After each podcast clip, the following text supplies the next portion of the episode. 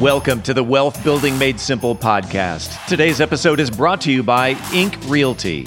Today, along with Robert Lewis of Ink Realty, Philip talks about the home affordable problem in DFW and strategies for first time homebuyers to find the money to buy a home in this crazy market. Philip Washington Jr. is a registered investment advisor. Information presented is for educational purposes only and does not intend to make an offer or solicitation for the sale or purchase of any specific securities, investments, or investment strategies. Investments involve risk and, unless otherwise stated, are not guaranteed. Be sure to first consult with a qualified financial advisor and or tax professional before implementing any strategy strategy discussed herein. Past performance is not indicative of future performance. And now, here's Philip. Back with another episode of Wealth Building Made Simple with Rob Lewis. What up, Rob? What's going on, sir?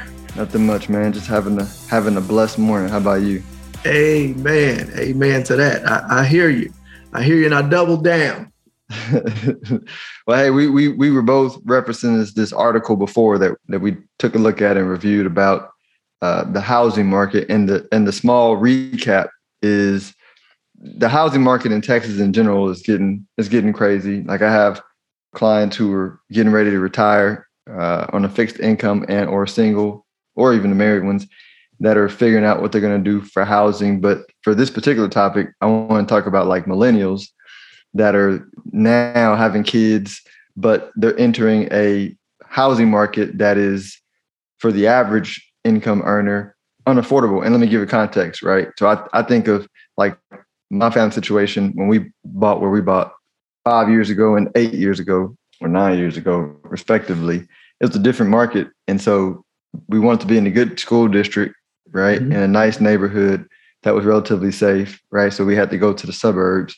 Um, but now the suburbs is crazily expensive, you know, for the average person. So the problem is, how does the average person get into a home and still be able to take vacations, you know, save and invest for the future, you know, pay daycare, pay for the student loans, all that kind of stuff.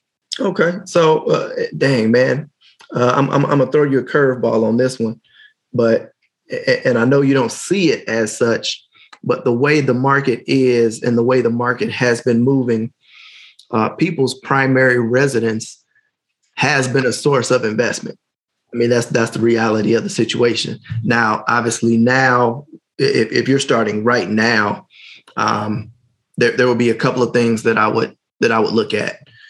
First off, and I know we talked about this before, but moving out further out, you know, some of the closest suburbs are, are now built up. They're they're basically cities in themselves. Mm-hmm. Uh, but stepping taking that next step out. So um, if you're in Mansfield um, you might consider going to Midlothian or Waxahachie or Venus, you know, th- those cities that are just a step further uh, from the city because there's new construction going up.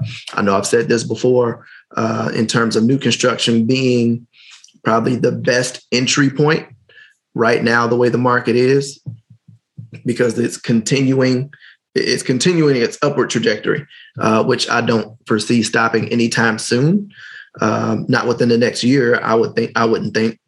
Um, so as long as that trajectory continues, uh, if you contract on a house today at 350,000 by the time you close on it that house may be worth 375 380,000 and, and you're walking into instant equity as opposed to now with the competition that's going on with the pre-existing home market. You know if you look at a house that's listed at 350 it might sell today at 375 or 380 because someone is going to be willing to pay over and above the market value for that house so that's number one. If at all possible, I would consider new construction. Great entry point.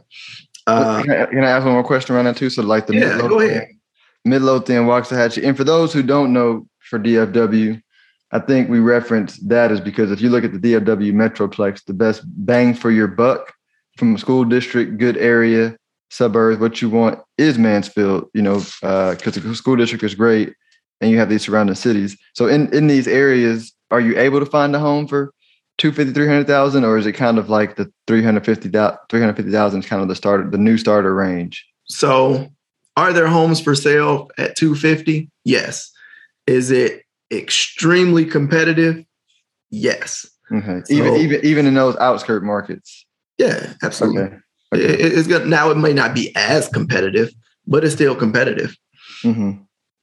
Because there's no people don't have options. Sad to say.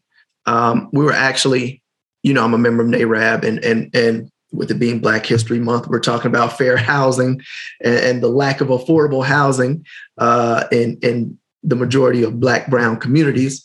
So people are forced to move out because there is nothing available, you know, within the city. Mm-hmm.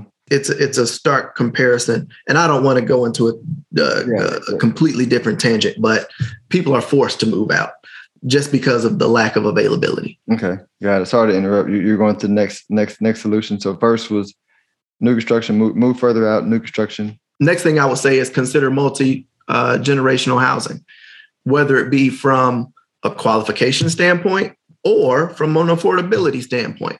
Uh, and I know those sound synonymous, but they're not. So what I mean by from a qualification standpoint, I've had uh, clients that normally based off of their own financial situation would only be able to qualify for 200 250 you know whatever $250000 just let's say for sake of example. Um, they may add a parent and that will push their qualification up to 350 even though they could afford financially a $350,000 house, a lender would not qualify them based off of their financial situation. And it could be for whatever reason um, debt to income ratio. Um, it could be from student loans. That's a huge thing that hurts people qualification status. Um, that you know they might not they they might have a new car that they just bought, and and that hit hurt their debt to income ratio. But long story short, they might not be able to qualify on their own, but if you add a parent, that boosts their qualification status. Secondarily, from an affordability standpoint, if your parents living with you, then that can ease the burden from the monthly fees mm. or, or your your your cash flow on a monthly basis. So uh, now, granted, when, when when your parents get older, they move back in. They're not they may be on fixed income. Um, however, they may take care of a grocery bill or utility bill, gas, water, whatever the case. Uh, but every little bit counts when you're looking at your cash flow. If you can save or, or you can not spend 200, 300 bucks a month on, you know, things that you would normally spend it on, and you can contribute that to you know, whatever investment strategies you're working on, that flips the coin on the other side. Mm-hmm. So, uh, well, and, and, and, and, your parents are paying for housing now either way. So you also get that added, added benefit of money going towards whatever you, uh, whatever you plan to do. Right. Right. Exactly. Exactly.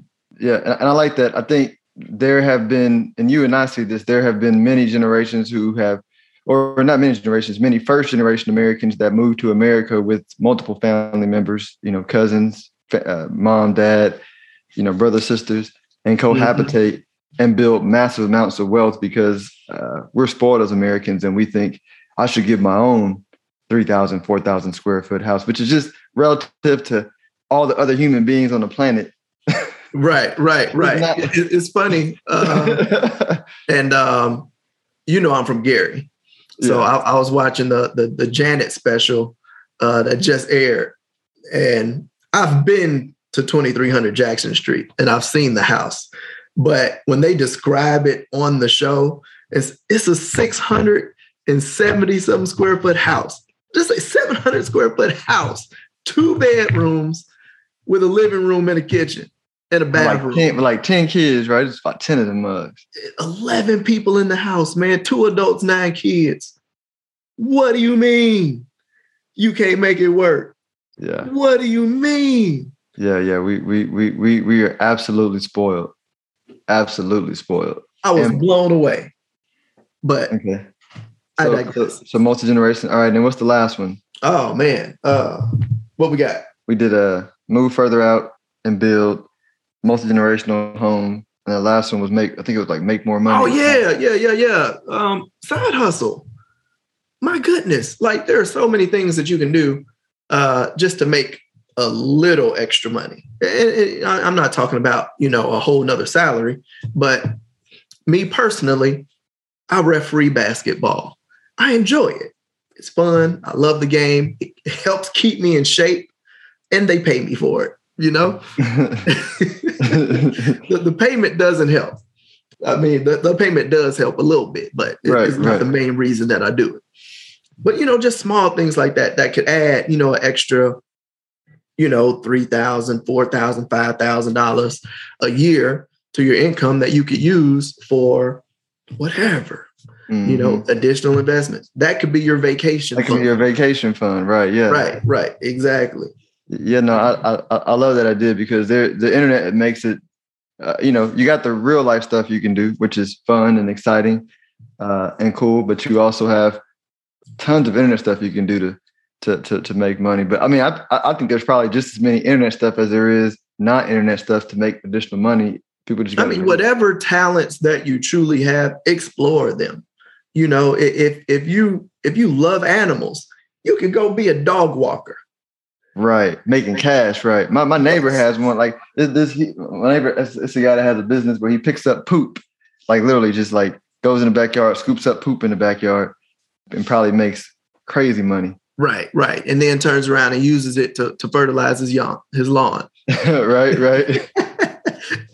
it's it's just small little things. Cut trees down. Yeah install go sell firewood. Hey, you know, so you can you can install Pelotons, right? Which I was like, I was like, man, this dude got paid like 150 bucks for like 30 minutes putting the Peloton together, or my or my Ring app. You know, like all these things that. Mm-hmm.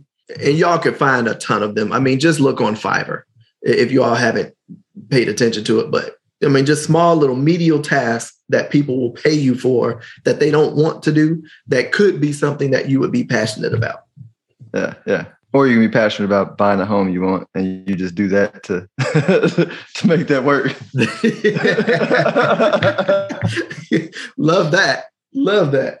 Well, cool. Hey, let everybody know how you can reach you if they want more information. Best way to reach me is my cell phone. It's 317 372 3022. Uh, you can also email me, rob at inkrealtygroup.com, and that is ink with a K and I am Rob L. the Realtor across most social media channels. Hey, well, appreciate you, man. Thanks for thanks for sharing. Always a pleasure. Y'all make it a great day. If you are interested in having a review of your portfolio or to see how far on track you are with your retirement goals, Philip offers complimentary consults through his company, Stonehill Wealth Management. For more information, log on to stonehillwealthmanagement.com forward slash talk.